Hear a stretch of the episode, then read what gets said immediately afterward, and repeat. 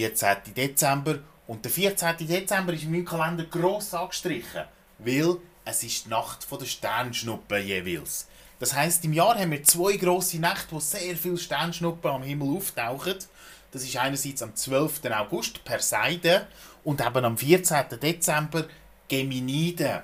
Das ist eine Nacht, wo man so Grössenordnung bis zu 60 Sternschnuppen pro Stunde kann sehen Vor ein paar Jahren haben wir so ein bisschen den Hauptstrom bereicht, oder die Erde ist durch den Hauptstrom. Das heißt, ich glaube 2014 ist das gewesen, hat man bis zu 200 Sternschnuppen gesehen. Und das ist die Nacht gewesen, wo ich am meisten Sternschnuppen in meinem ganzen Leben gesehen habe. Die im August sind, glaube ich, so ein bisschen mit einem Maximum bis etwa 140 pro Stunde äh, jeweils. Oder der ist ziemlich identisch jeweils. Und Gemini, daneben haben wir vor ein paar Jahren wirklich einen Hauptstrom bereicht oder die Hauptnacht gehabt.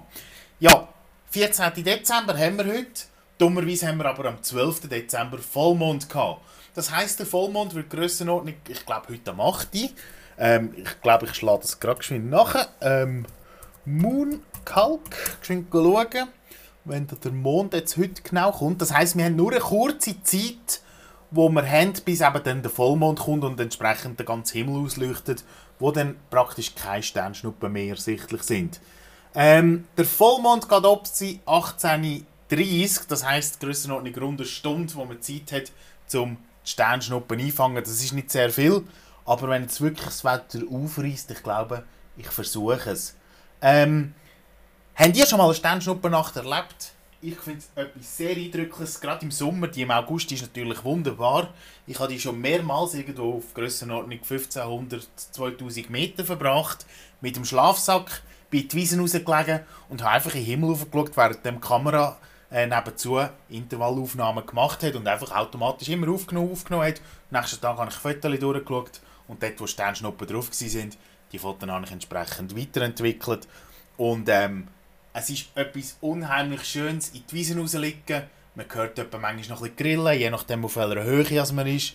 Und schaut einfach in den Himmel rauf und immer wieder kommt so eine Sternschnuppe. Mal kommt ganz eine kleine, mal kommt ganz eine grosse, mal kommt eine helle, mal kommt eine schnell, mal kommt eine langsam. Es ist wirklich, wirklich etwas Lässiges. Und ich habe immer wieder im August, wenn, ich, wenn eben dann nachher die Sternschnuppe nachkommt, beziehungsweise eben Perseide, nehme ich immer wieder Leute mit, die Interesse haben, sagen, hey, weißt du was, ich habe noch etwas Schlafsäcke und so weiter. Komm, wir liegen irgendwo in den, in den Bergen oben raus und schauen uns das ganze Schauspiel an.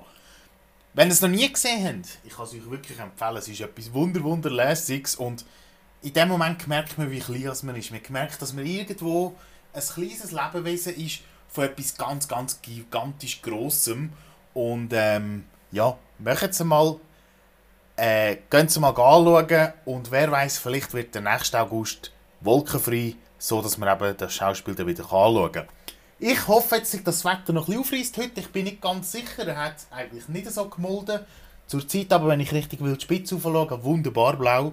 Und ähm, ja, ich denke, in ein, zwei Stunden wird man es wissen. Und dann haben wir rund etwa eine Stunde Zeit, bis dann eben der Mond kommt und entsprechend der Himmel ausleuchtet, sodass die Sternschnuppen nicht mehr ersichtlich sind. Ich hoffe, es klappt. Wer weiß, ich schaue jetzt noch ein bisschen aus dem Fenster raus, schaue, was das Wetter macht. Und ähm, ja, Morgen werden wir wissen, ob es funktioniert hat.